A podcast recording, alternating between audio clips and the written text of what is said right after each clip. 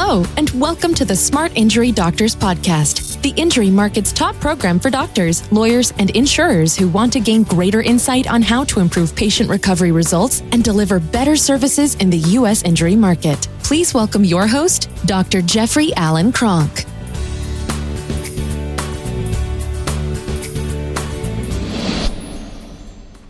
Hello, doctors. The subject I want to talk about today is who are you really treating when you're treating a patient? Who are you really treating? So, I know that sounds a little bit funny, but what I want to talk about is giving you an idea of thoughts that you should have with each new patient. First of all, each person is uniquely different. When that when your receptionist answers the phone, um, that person that they're that they're talking to could be a source of 100 referrals for you for the next year. They could be a source of 200 injury referrals in their lifetime. They could be a source of so many different things. You have no idea who you're talking to. And unless you treat that patient and unless your clinic, whoever's answering the phone, treats that person that way, you're making an error. You're making an error. Because here's the thing you never know who somebody's attached to. You never know that the person that it is calling is the wife of a hospital administrator that can get you more injury referrals through the emergency room than you ever dreamed of. You don't know if, if it's the wife or it's the child or it's the friend, it's the girlfriend of an attorney that may be able to get you as many referrals as possible. You don't know if it's the husband of an attorney that may be able to get you as many referrals. You have no you don't know if it's the husband of a congresswoman. You don't know you don't know who these people are. And you make a mistake every single time. I know I've made a mistake every time I've ever minimized somebody. Every time I've looked at somebody and thought, "Okay, it was always short-term thinking on my part because you got to remember people are attached to a lot of other people. And so when you're treating that person, you're treating the whole tribe that comes with that person. You're treating all of their connections. If you don't get great results with that patient, if you don't handle that patient well, that communication goes out like a ripple out to their whole network. So everything you do now, let's say let's say the person calls in and they have uh, auto injury and they have headaches and they have migraine headaches. Good. They're a mother. They are a mother of two children. The two children are eight and thirteen and they've been happily married for 15 years. Okay, well, guess what? When you're treating that patient who has migraine headaches, you're also treating their family. You're treating the husband, you're treating the kids. Because if you don't get that condition resolved, think about what it does to that person's life. If they have migraine headaches for the rest of their life, think about what that does to their marital relation. Think about what that does to their relationship with their kids. Now, everyone wants to have great relationships great you know great relationships with your kids great relationships with your with your spouse but if you are in pain all the time it can really uh, be challenging. Here's the husband who can't find out who does everything for the wife, who wants to do anything and everything. And now she's injured, she's hurting, she's complaining, and he doesn't know what to do. Right? Here's the kids, love their mommy. Uh, you know, they're going through their various stages and instead of those stages really being uh, acknowledged, right? Because uh, with a child, you're going through these various stages. I mean, first they're they're in uh, newborns, right? And they're they're not interacting all that much. Then all of a sudden they start interacting, and you're like, oh my god! And then they become little kids, and then they start talking and asking all the questions, and they start going to school. And every single one of these stages is an amazing stage. And if a person is robbed of that because they're in pain, um, you know, it, it, it, it's it's it's not a good thing. And the other thing is, is that you're participating in that person's life, and you're participating therefore in the lives of everyone that they're attached to. And I need you to start thinking about that. I need you to take a look and go, hey, when your receptionist handles that person, what how are you training your receptionist to handle that call right are you basically letting them know hey if this was uh, uh, you know the most important I take a famous actor i don't know but if this was tom cruise and tom cruise called in how would your staff handle him If this was the head of a country, how would your staff handle him? If this was the governor of the state, how would your staff handle him? If this was Bill Gates, how would your staff handle him? You know, if, if this was, I, I don't know, um, uh, Taylor Swift, how would your staff handle them? Right? They may handle them different, but that's not really where you want to be at. You want to you want to handle them all the same, all at the highest level. Because you never know who they are connected to. And it's those connections and those interrelationships that can make all the difference in the world in your your your center and in, your center's growth.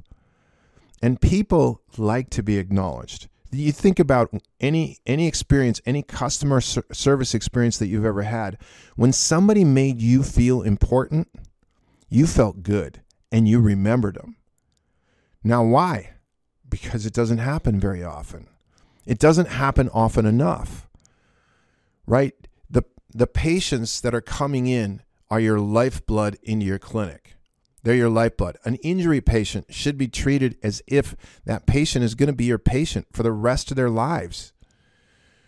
Right? When they come in and, and, and they come into you for chiropractic services, whether it's injury services or non injury services, they need to feel and and the, the attitude needs to be that this patient is going to be our patient for the rest of uh, until I used to think of it as a, as a doctor until I retire or till they expire, they'll be my patient or until they fire me and they decide that I'm not. But up until that point, for the rest of their life, that's how I treated them, as if they were going to be my patient for the rest of their life right? What's the importance of, of good healthcare? What's the importance? I mean, chiropractic ha- is great on the injury side. It's fantastic, best there is for on the injury side. Now, when I say best there is, I mean highly trained doctors that can get great results. I don't mean the average mediocre doctor. That's not what I'm talking about.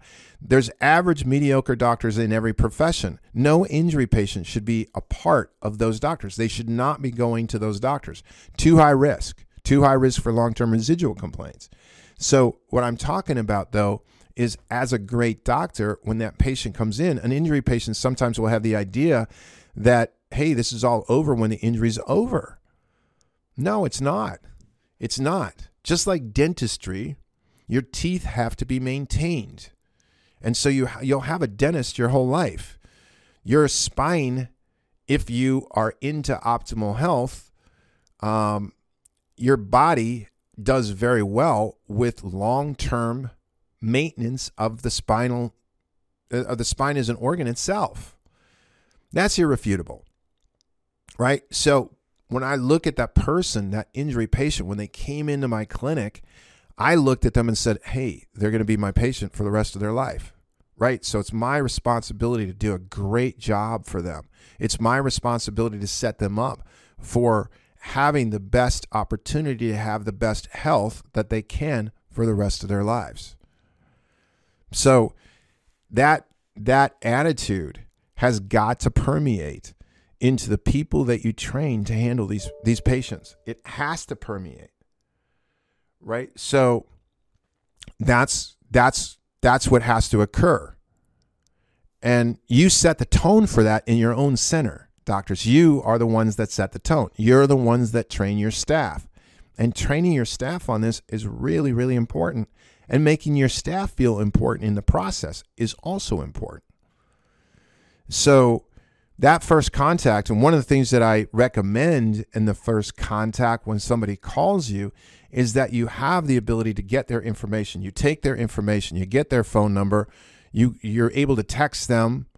Um, you know, if I get a cell phone number and now uh, my staff is texting them and saying hey we just want to make sure that you're on your way and that everything's okay also i want to get their information either either text or to email them now it's better if i could get the text and email i'm going to email and text a uh, instructions on icing instructions on what to do about their injury so that they can start to, to treat the condition themselves. If you do that, so no clinics do that. Very few clinics. Only clinics that, uh, that I'm aware do that are clinics that I personally have trained.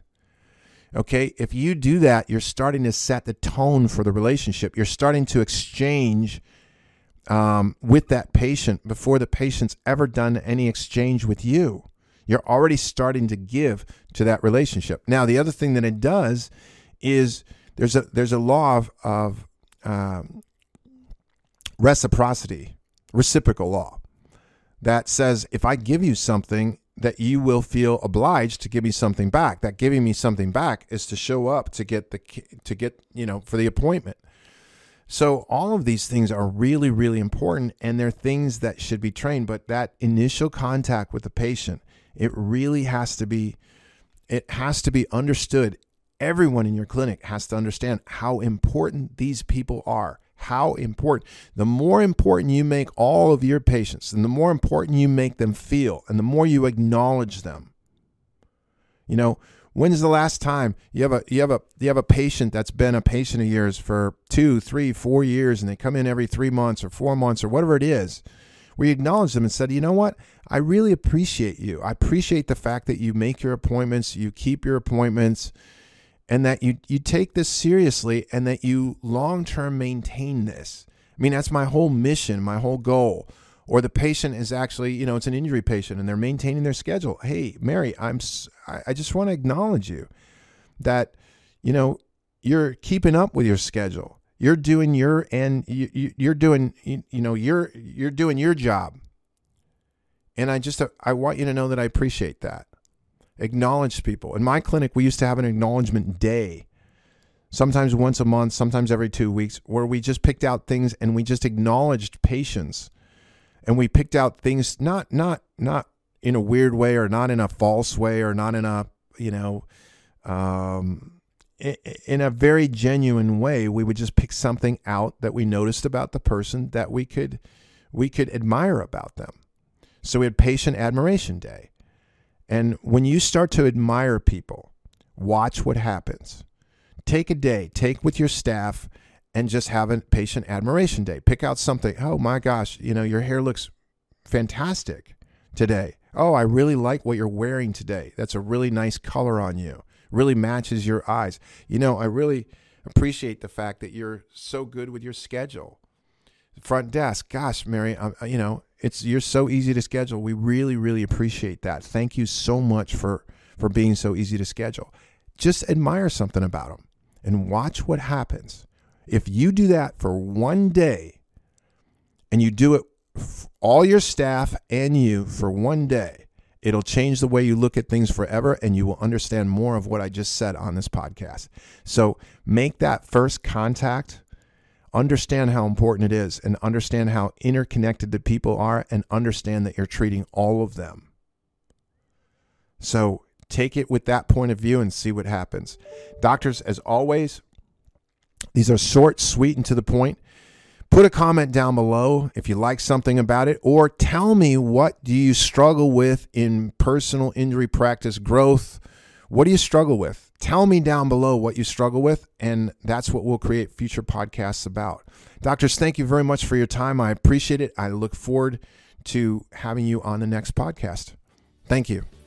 You've been listening to the Smart Injury Doctors Podcast, the number one audio production show for professionals in the U.S. injury market that want to deliver better injury services to the patients, clients, or insureds they serve. If you like what you heard today, please leave us a review and don't forget to join us on our next program.